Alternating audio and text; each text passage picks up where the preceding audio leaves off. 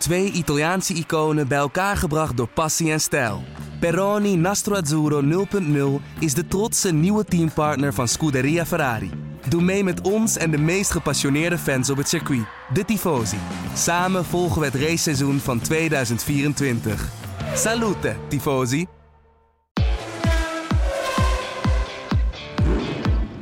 Dit is de Formule 1-podcast van De Telegraaf.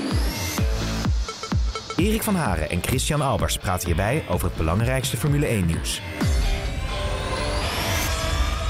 We hebben er vier maanden langer op moeten wachten, maar het uh, Formule 1 seizoen gaat nu dan eindelijk beginnen. Komend weekend in uh, Oostenrijk. Een week later gaan we weer in Oostenrijk racen en een week later in Hongarije. We gaan met de Telegraaf uh, uitgebreid verslag doen van die races. En ik ben daar van de partij, Formule 1 verslaggever Erik van Haren. En we gaan ook in deze podcast uitgebreid vooruitkijken naar die eerste drie races. Dat doe ik uh, niet alleen, maak geen zorgen. Uh, want uh, Christian Albers, onze columnist en oud Formule 1-coureur... die hangt vanuit Monaco zijn woonplaats aan de lijn. Christian, ben je daar? Ja, ik ben er. Ja, heb je er ook zoveel zin in als ik? Ja, ik moet je eerlijk zeggen... ik heb er heel veel zin in, want het was zo'n beetje zo leeg die weekenden. Je ja. bent zo gewend natuurlijk dat je ja, toch om het weekend ja, toch je moment hebt waar je ja, lekker de race kan gaan kijken. En ik vind toch altijd, moet je eerlijk zeggen, vanuit de positie vanuit je eigen bank en uit televisie kijken, is het natuurlijk altijd gewoon het leukst om, om een Formule 1 race te kijken. Omdat je dan toch eigenlijk het beste ziet. Um, dat vond ik vroeger eigenlijk ook altijd, als ik niet uh, race, dat het, dat het eigenlijk het leukste is altijd gewoon op televisie. Dus ja, ja je mist wel gewoon um, een beetje zo die spanning en uh, ja, het is toch een deel van je leven. Ja, en Formule 1 is denk ik ook wel echt een, een, een tv-sport, uh, puur zang. Hè? Mensen zullen, ja, het zal daar allemaal heel anders zijn met al die protocollen. Ik heb hier een, uh, denk ik, uh, 40 bladzijden voor me liggen. Maar ja, voor de tv-kijker verandert er, denk ik, niet zo heel veel. Ook al zijn die tribunes leeg. Um, Nee, ik denk voor de tv-kijker blijft het, uh, blijft het hetzelfde. Uh, als dat het vorig jaar was. Het enige wat je natuurlijk gaat missen is natuurlijk het publiek uh, wat op de, de tribune zit. Het geeft denk ik het wat meer charme en wat ja. meer at, atmosfeer aan een circuit. wat meer geluid eromheen. Dus ik, ja, ik ben benieuwd hoe dat, ja, dat nu gaat zijn natuurlijk. Ja, eh, hoe was het? Het schiet me nou te binnen. Hè? Kijk, als ik daar in die weekenden rondloop. Je, je hebt bijvoorbeeld de donderdag voor een raceweekend met allemaal sponsorverplichtingen, mediaverplichtingen. Ik kan me voorstellen dat een coureur daar niet altijd evenveel zin in heeft. Ja, nu heb je dat allemaal niet. Hè? Dus je kan je echt nog extra focussen op uh, wat je moet doen.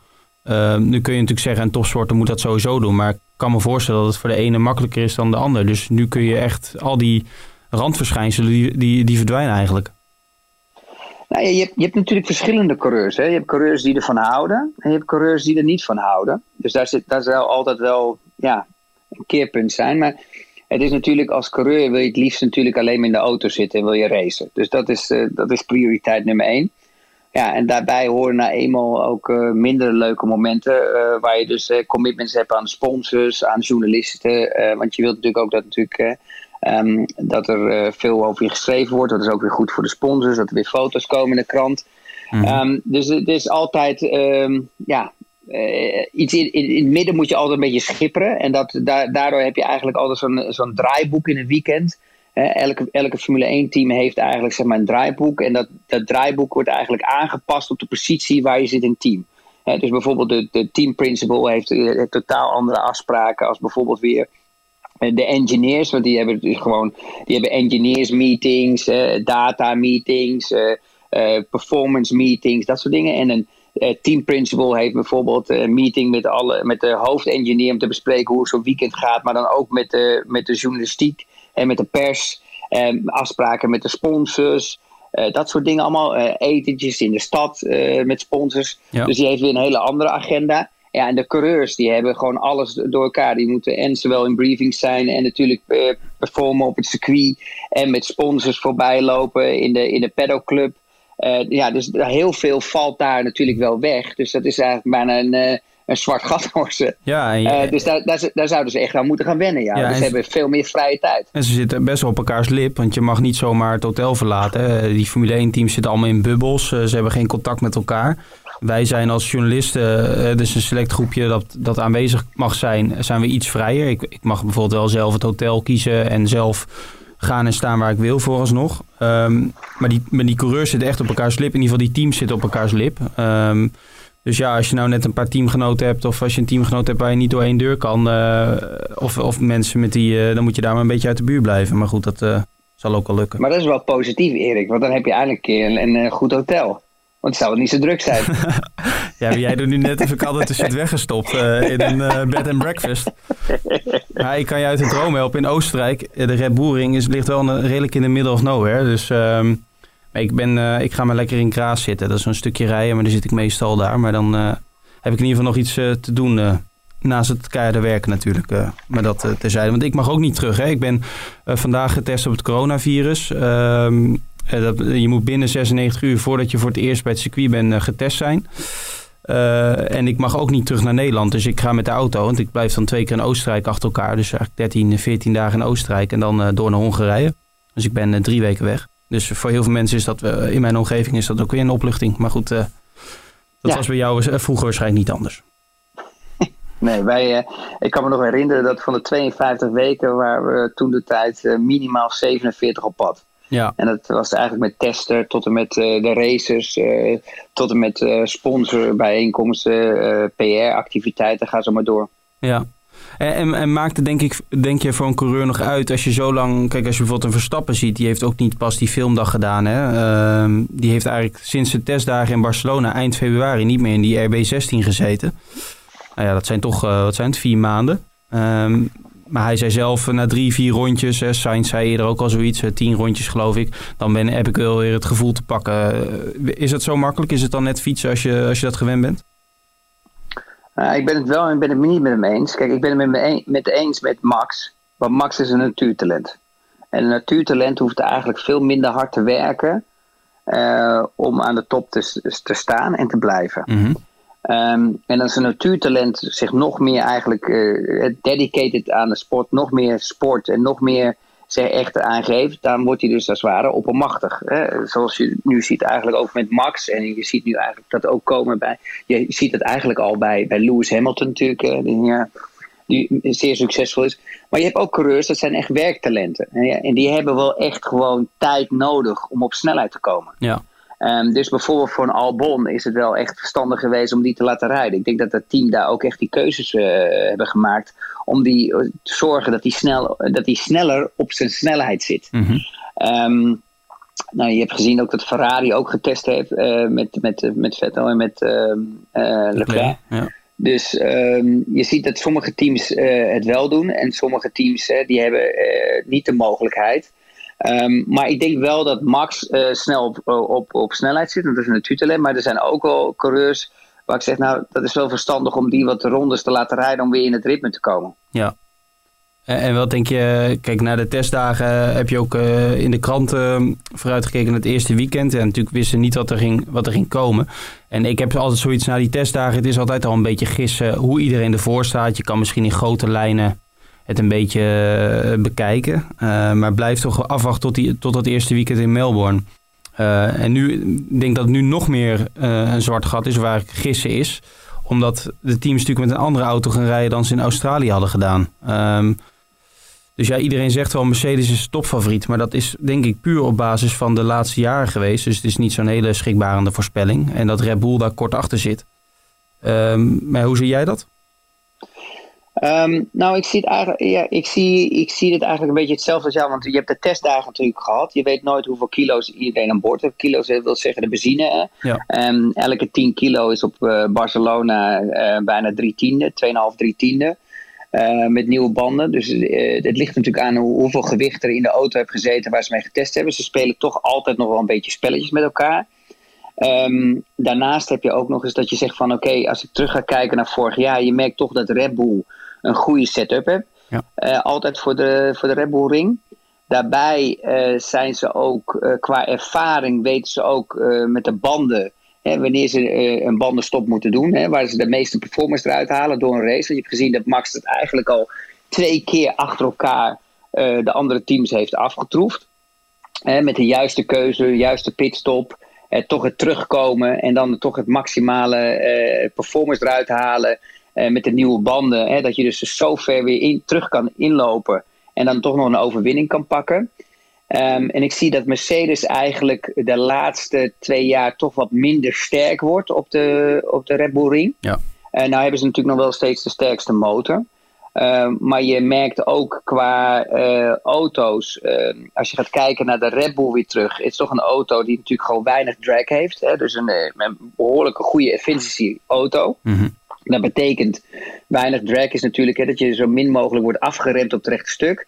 Maar daartegen heeft natuurlijk eigenlijk Mercedes weer die nieuwe ontwikkeling, hè, dat, uh, de DAS-systeem. Ja. Uh, waar ze dus kunnen trekken aan het stuur, waar je dus eigenlijk uh, de toe in en toe uit mee kan veranderen. Ja. Dus als ze aan het stuur trekken, dat wil zeggen eigenlijk dat de, dat de wielen, die staan eigenlijk altijd uitspoor om meer temperatuur te genereren hè, en de auto minder agressief en pointy te maken maar ook vooral temperatuur in de banden te genereren voorin.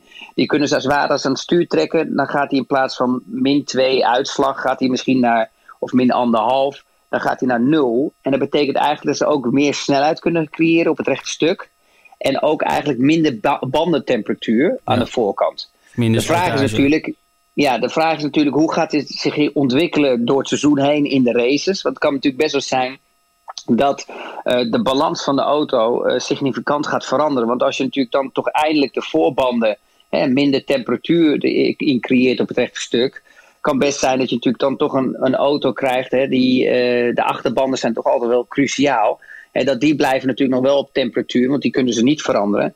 En dat voor wordt natuurlijk koelt weer af. Hè, dat de voorbanden weer significant veel beter worden als de achterbanden. En dan kan je ook weer een onbalans krijgen. Dus Ja. ja, dat zullen ze moeten uitdokteren. Ja, en dat wordt natuurlijk de strijd van het begin van het jaar. En dat, is, dat vind ik wel interessant om naar te gaan kijken. Ja, ja, en dat was natuurlijk het gesprek van de dag eh, tijdens de testweek in Barcelona. Hè. Dat lijkt alweer een eeuwigheid geleden. Ehm, het systeem is overigens voor volgend jaar verboden. Dat, dat was eigenlijk al zo, maar daar was aanvankelijk nog een beetje twijfel over. Omdat natuurlijk de, de nieuwe reglementen in de Formule 1 eh, een jaar zijn verzet door alle ja, eh, gebeurtenissen van de laatste maanden. Maar dat systeem is voor volgend jaar ook al verboden. Want volgend jaar rijden ze natuurlijk verder met eh, ja, eigenlijk dezelfde auto's als dit jaar. De fabrieken zijn natuurlijk ook een paar maanden dicht geweest. En er zijn veel kostenbesparende maatregelen komen eraan. Maar jij bent daar ook niet echt... eh, dat, ja, klinkt dat beter dan het is? Want je hebt natuurlijk die budgetcap die je gaat krijgen... die nu weer wat verlaagd is. Maar ja, bijvoorbeeld de salarissen van de coureurs... en van het toppersoneel... volgens mij de drie topleden van het personeel horen daar niet bij. Ja, het klinkt mij ook een beetje in de oren. Je kan er natuurlijk ook wel een beetje mee sjoemelen. Ik, ik vraag me af of daar een politie voor is... die dat allemaal helemaal heel streng in de gaten gaat houden. Nou, ik denk dat het, eh, dat een hele moeilijke eh, situatie gaat worden. Want Natuurlijk moeten de coureurs en de, en de, top eh, team principal, dat soort dingen, komen niet daarbij op, op de lijst. Want als je Lewis Hamilton hebt en je hebt een eh, 140 miljoen budget. En Lewis Hamilton verdient eh, 33 miljoen per jaar. Ja, dan hou je weinig over natuurlijk als Mercedes Formule 1 team. Ja, Ehm, ehm, maar het is natuurlijk heel moeilijk te controleren. Want ik bedoel, kijk, welke, eh, welke developments doe je waar? Als je natuurlijk een fabrieksteam bent, zou je die development kosten natuurlijk eh, onder kunnen brengen onder de grote fabrikant. Hè? En, en is dat eigenlijk niet te controleren natuurlijk hoe die uitgaven zijn eh, gebeurd. Dus ja, ik moet je eerlijk zeggen, ik denk dat het een hele moeilijke regel wordt. Ik vind het ook eigenlijk altijd een beetje zinloos. En waarom? Dat zou ik zeggen, het is leuk voor de mindere teams. mhm. Maar aan de andere kant, het is net zoals dat je gewoon met voetbal, en voetbal werkt ook al eh, jarenlang eh, goed. Ja, je kan niet in één keer tegen Ajax zeggen: ja, sorry, jullie hebben een budgetcap, dus je mag maar voor eh, 20 miljoen spelers kopen. Nee. Ja, weet je, de, de- je het, ja, het, ja het, eigenlijk is het heel maf, eh, die regels. Want in principe heb je een sport waar je altijd tot het uiterste gaat. Dus je wilt het beste hebben, je wilt de snelste auto bouwen, je wilt eh, eh, het beste team worden. Ja, en daar zit nou eenmaal altijd geld aan verbonden. Dat is, dat is ja, strings attached die je niet door kan knippen. Ja. En dat gaan ze nu wel proberen om die andere teams meer te kunnen laten aansluiten. Maar als ik heel eerlijk ben, vind ik sowieso dat vorig jaar en de laatste paar jaar eigenlijk alle auto's veel dichter bij elkaar stonden door die, ehm, door die regels, eh, die nieuwe regelgeving, dan alle jaren daarvoor. Want ik kan me wel herinneren dat ik Formule 1 reed en het gat was significant groter eh, van de laatste auto tot de, tot de, tot de pole position, als dat je nu eh, de laatste jaren hebt. Ja, ik heb zoiets van. als je nou de regels zo laat, zoals uh, nou ja, laatste tien of misschien wel twintig jaar hetzelfde, dan zie je dat veld toch al in elkaar krimpen. Hè? Ehm, Christian Horner, de teambaas van Red Bull, zei dat vorig jaar, ik meen in Amerika, dus een beetje aan het einde van het seizoen, zei hij dat al mooi van. Ja, het is eigenlijk heel uh, tegenstrijdig, want we gaan in 2021, zoals het toen nog uh, naar uitzag, uh, met nieuwe regels werken. Alleen waarschijnlijk hebben we in 2020 een jaar waarin de top drie dichter bij elkaar zit dan ooit. En zo is het, dat blijft natuurlijk nog voorspellen, maar zo is het waarschijnlijk wel. Um, Precies, en stel je krijgt dit jaar een, een geweldig uh, duel waar iedereen op zit te wachten. Hè? Hamilton Verstappen, laten we het hopen. Ja, dan moeten we eigenlijk blij zijn dat volgend jaar die auto's nog hetzelfde zijn. Want dan krijgen we dat volgend jaar normaal gesproken dus weer. En met hele nieuwe regels en je gooit alles weer op de kop, kan het best wel zijn. Ja, misschien komt Mercedes of een ander team daar dan weer het beste uit. En dan heb je weer, uh, of heb je over vier, vijf jaar weer hetzelfde gezeik dat iedereen wat anders wil. Dus vooruit, uh, verandering kan goed zijn, maar het hoeft niet altijd een verbetering te zijn. Denk ik dan. Nou, ik, denk, ik denk eigenlijk dat alleen het gat groter gaat worden, naar mijn visie. Omdat je gewoon uh, niet alles kan blijven controleren. En, en als de grote fabrikanten toch meer development willen doen op een gedeelte van een auto en ze leggen dat weg bij hun eigen fabriek, ja, dan is dat niet te controleren. Dus ja, ik denk eigenlijk dat dan alleen maar de, de, de afstand van het veld weer gaat vergroten in plaats van verkleinen. Ja. Maar dat is mijn opinie. Ja, even terug naar de komende weken. Um, kijk, heel veel mensen denken, oh, twee keer Oostenrijk beginnen we, dus Verstappen gaat daar gewoon winnen, want hij heeft daar de afgelopen twee jaar gewonnen. Ja, dat zou natuurlijk fantastisch zijn voor de sport en voor Nederland en voor Verstappen uh, in bijzonder. Alleen, ik heb ook zoiets van, als hij niet wint, maar hij zit gewoon misschien twee, drie keer ruikt hij aan, of staat hij op podium. Dat zou dan natuurlijk ook al top zijn als je het vergelijkt met de vorige jaren. Um, waarin Red Bull natuurlijk telkens veel te laat op gang kwam. Waardoor je echt nooit een echt gevecht hebt gekregen. En dat is toch wel waar de sport naar snacht. Dat, uh, kijk, iedereen is het over eens dat Hamilton zal geen geduchte concurrent hebben aan Bottas. In ieder geval niet voor de wereldtitel. En Verstappen niet van Albon. Um, bij Ferrari zal het misschien wat dichter bij elkaar zitten met Leclerc en Vettel. Uh, maar je hebt natuurlijk wel, het zou natuurlijk, ja, je hebt gewoon een, een jaar nodig waarin Hamilton echt wordt uitgedaagd. Lijkt mij dat voor de hele, voor de uitschaling van de sport. Um, nou, ik moet je eerlijk zeggen, ik denk dat Red Bull best wel een kans maakt. Want ik vond eigenlijk dat Red Bull vorig jaar uh, toch dat gat uh, echt kleiner heeft gemaakt. Ja, maar wel pas, uh, vanaf, ja, eigenlijk vanaf Oostenrijk. Maar ja, het was de negende race van het seizoen. Want de eerste acht was ja, maar, Mercedes. Maar dat, dat doet er niet toe, want aan het eind van het verhaal zijn ze ingelopen. Waardoor ze bijna hè, op gelijke level, of misschien ietsje minder, maar ja. wel er naartoe zijn gelopen. Waardoor je eigenlijk al de basis er is voor de nieuwe auto voor het jaar erop. Hè? Ja. En dan hopen eigenlijk dezelfde stap te kunnen maken. Ja, en de regels zijn niet veranderd. En het is natuurlijk het tweede jaar met Honda nu. Juist, en, en, zoals ik altijd al gezegd heb, ik denk dat Honda de beste keuze ooit is geweest. En ze waren er allemaal tegen en, en, en het was allemaal moeilijk. En ik denk, moet je heel eerlijk zeggen, die keuze die ze gemaakt hebben is een fantastische keuze. Ze moesten eigenlijk ook nog wel, want ze hadden geen andere optie. Maar je ziet nu bijvoorbeeld dat ze toch echt Honda aan een, aan een zij hebben staan. En dat je toch eigenlijk gewoon echt een fabrieksteam aan het worden bent. Ja. En, dat is, en, dat, en dat geeft dat, dat team die extra boost. Hè, dat hadden ze absoluut niet bij Renault. Want Renault maakte natuurlijk motoren voor meerdere teams. Ja. Maar om terug te komen qua prestaties uh, uh, op, uh, op de Red Bull Ring. Ja, je hebt straks ook te maken natuurlijk met betrouwbaarheid. Hè. Dat hebben ze natuurlijk allemaal getest. Hè. De teams zijn allemaal veel beter geworden. Je hebt veel, veel betere ehm, afdelingen nu in Formule, in Formule 1 teams. Waar ze de betrouwbaarheid testen. Voordat we naar een circuit gaan om echt de wintertesten te gaan doen. Dat was vroeger heel anders in mijn tijd. In mijn tijd was dat nog die betrouwbaarheid ging je ook echt testen, die betrouwbaarheid op het circuit. Ja. Hè, en dan hadden we vaak brandjes of een engine cover was te dicht bij de uitlaten of hè, de wisbooms waren niet sterk genoeg. Ja, en dat is nu tegenwoordig natuurlijk veel beter. Hè, dus qua betrouwbaarheid zijn ze veel sneller on speed. Hè, dus veel sneller op snelheid om echt te kunnen zien wat de performance is van de auto. Um, maar als je gaat kijken nog steeds naar de, vorig jaar, hè, zag je toch dat de Mercedes en de Ferraris toch vooraan stonden in de qualifying. Je ziet dat eigenlijk qua uh, chassis en uh, downforce en mechanische grip, dat uh, de, de Red Bull eigenlijk sterker is als Mercedes. Um, en dat heb je dus ook gezien door de race eigenlijk. En ik moet je eerlijk zeggen, ik zie dat de laatste twee jaar um, um, echt Red Bull gewonnen hebben op een strategie.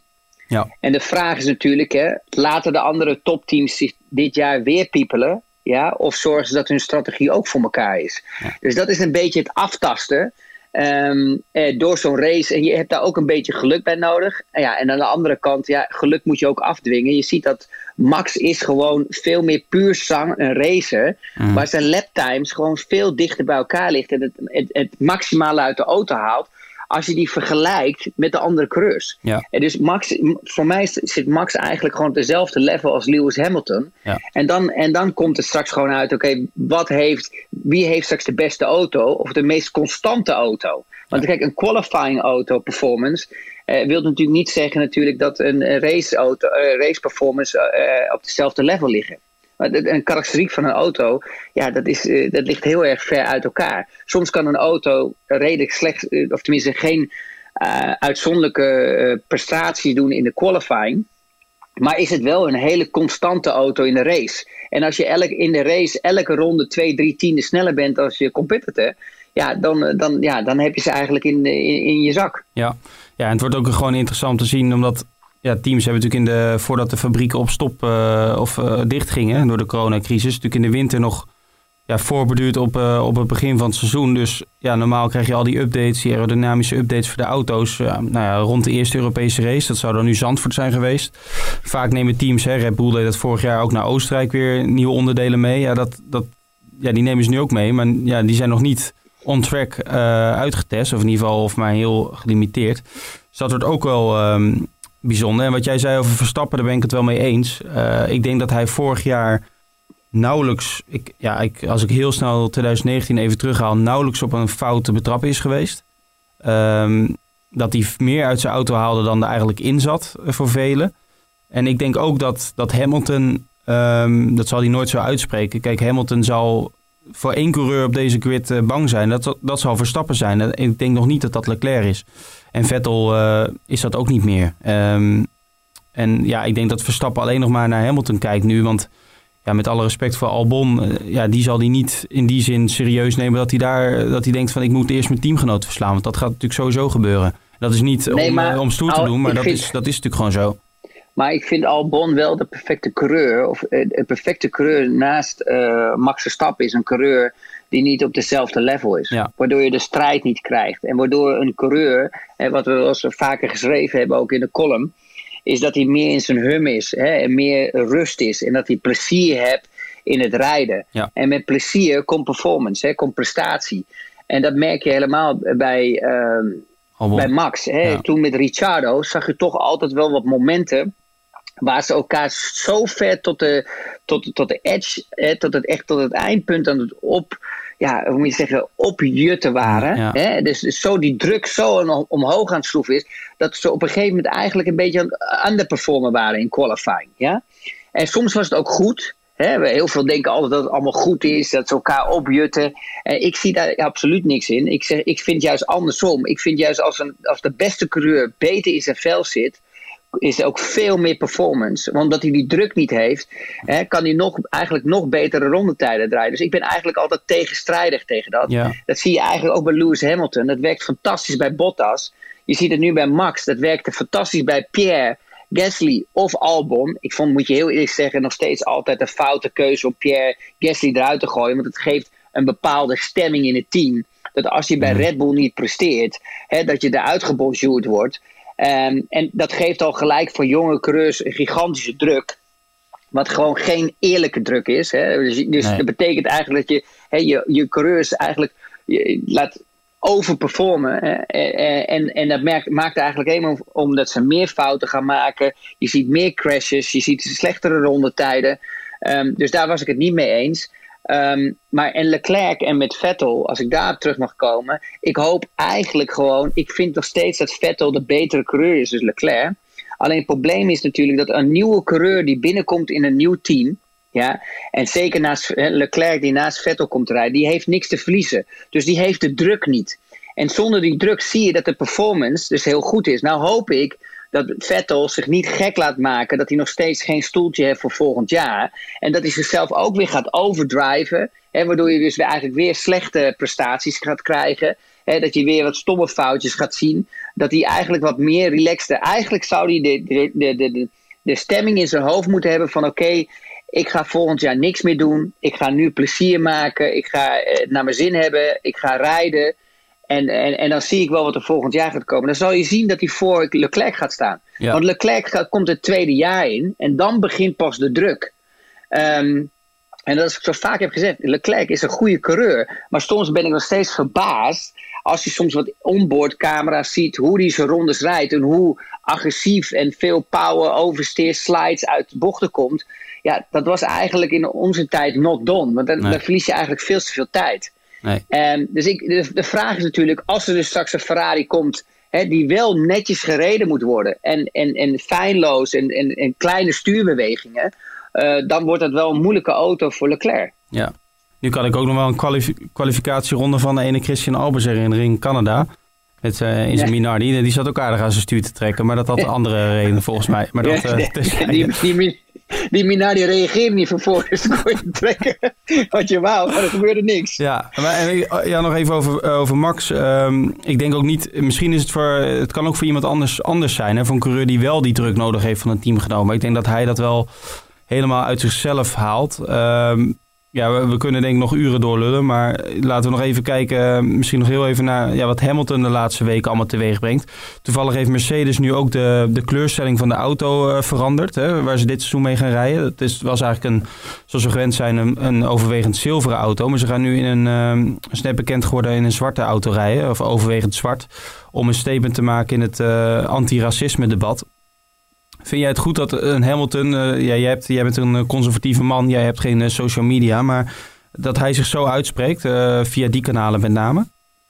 Nou ja, ik heb geen social media, omdat ik vind dat eigenlijk alles wat je ziet op social media 80% fake is. Ik bedoel, ik zie mensen voor producten staan die niet van hun zijn. En ik vind dat eigenlijk een verkeerde sfeer in de wereld.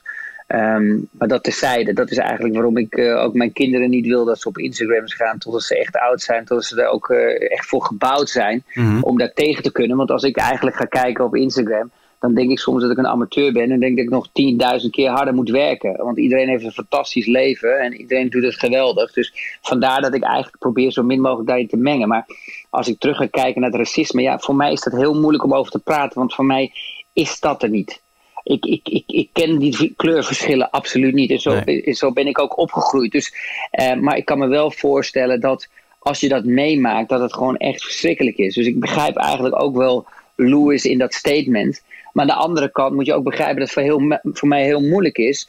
Omdat um, ik merk wel dat het nu tegenwoordig um, ja, een, een subject is waar um, Um, waar je al snel iets verkeerd zegt hè, over, mm. over een andere kleur of uh, hoe wat. En ja, dat is voor mij heel moeilijk, omdat ik nou eenmaal opgevoed ben in alle kleuren van de ja. regenboog. Um, um, dus dat verschil heb ik niet en dat zie ik niet. En als je iets niet ziet, hè, is het heel moeilijk om daar een mening over te geven. Dus ik probeer eigenlijk, moet je heel eerlijk zeggen, daar, me daar buiten te houden. Um, uh, maar ik kan me best voorstellen, hè, als je dus bepaalde dingen ziet, zoals in Silverstone foto's, hè, met de mensen die zich zwart gemaakt hebben en dat soort dingen. Ja, ja, dat, uh, ja dat mensen daar echt, uh, als ze daar echt pijn van hebben, ja, dan is dat natuurlijk verschrikkelijk. En, en dat wil je natuurlijk absoluut niet. Um, aan de andere kant vind ik ook altijd wel dat, dat we in een tijdperk leven waar echt van alle muggen echt een olifant worden gemaakt. Weet je. je kan gewoon nooit meer iets zeggen. Iedereen wordt afgebrand.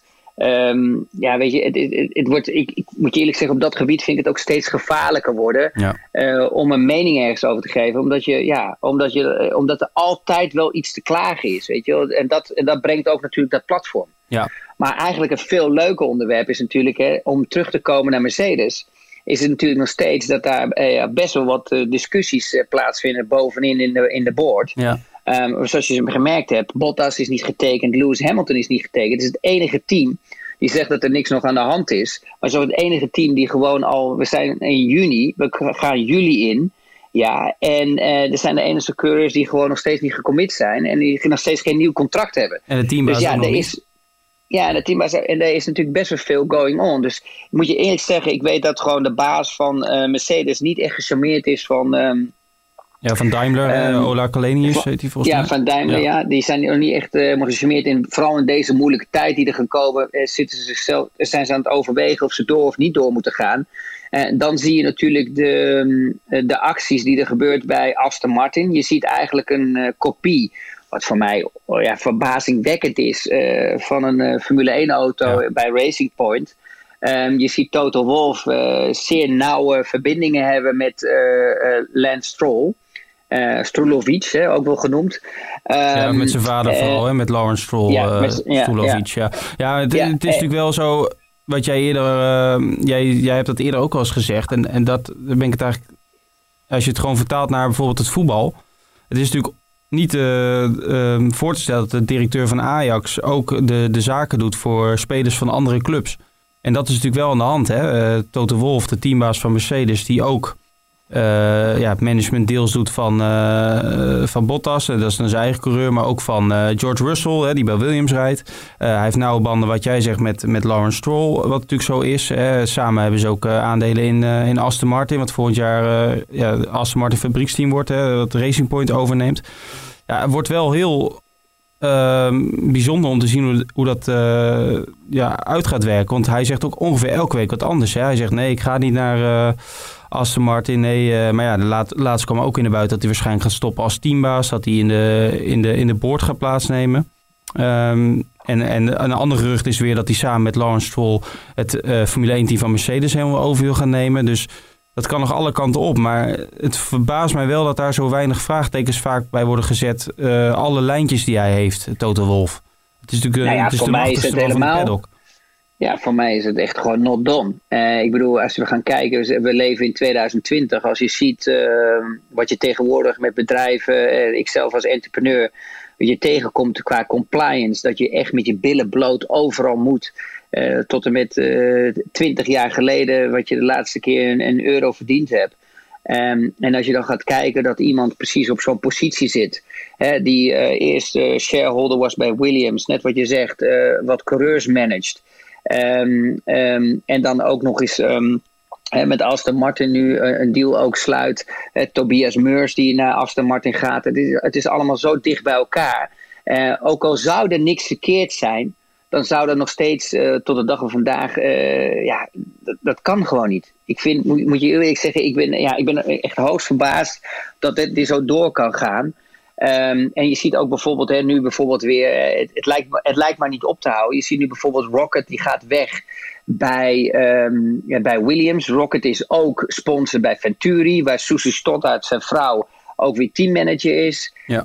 Um, dan, ga, dan, dan komt Rocket, zijn de geruchten weer die gaan naar uh, Mercedes. Uh, nou schijnt natuurlijk eigenlijk in het begin dat Rocket uh, aangebracht is door Toto Wolff bij Williams, waardoor weer commissie betaald is. Weet je, dan denk ik bij mezelf, ja, weet je, eerlijk gezegd, als ik Mercedes zou zijn, uh, zou ik niet zo mijn, mijn handen aan willen branden. en zeker in de, in de situatie waar we nu in leven tegenwoordig, dat je niks meer verkeerd mag doen. Um, ja, dus is voor mij eh, ja, echt een hele rare situatie. Maar daar, daar, hebben we het ook over geschreven in de, in de column. Ja, ik kan um, zo nog teruglezen. Ja, en, en, en kijk, met alle respect, ik bedoel, je kan niet en team principal zijn en een coureur die je managt ook nog in het team. Ik bedoel, wat voor salaris ga je die geven? Ja, nee, ja. precies. Ja, ja goed. Um, we kunnen nog wel een paar uur doorpraten wat ik wil. Maar er staan niet allemaal mensen aan kabels te trekken dat we moeten ophouden, eh, zo te zien. Maar, uh, we zijn al lang niet klaar. We kunnen morgen ook nog verder. Nou ja, als, eh, als mensen dat willen, dan moeten ze het maar laten weten. We gaan binnenkort weer uh, uitgebreid uh, ja, dingen bespreken via de podcast en ook via de column uiteraard. En ja, ik ben heel benieuwd hoe het allemaal, hoe het, hoe het ja, in ieder geval sportief gaat verlopen. Maar daarbuiten ook... Um, ja, hoe alle protocollen gaan. Ik heb hier de Code of Conduct eh, liggen, de COVID-19 Code of Conduct van de FIA. Nou, daar krijg je al een hartverzakking van als je het leest. Dus uh, ik ben heel benieuwd. Ik zal het, uh, de mensen, of de lezer en de, de volger zoveel mogelijk op de hoogte willen houden. En wij zullen gedurende het weekend ook wel contact blijven houden. En ik hoop dat je in ieder geval gaat genieten. Ja, ik ga zeker genieten. Ik, ik, wacht al een paar maanden op de, op de start van het Formule 1 seizoen. Ik denk dat het ook beter is natuurlijk voor de COVID meer mensen blijven misschien thuis. Hè? Minder menging weer, minder kans op uh, corona. Ja. Uh, why not? Ja, laten we de virologische discussie nog even laten voor wat het is. Maar um, ja, we houden contact en um, ja, u bedankt voor het luisteren als u het heeft vol kunnen houden. En graag tot de volgende keer.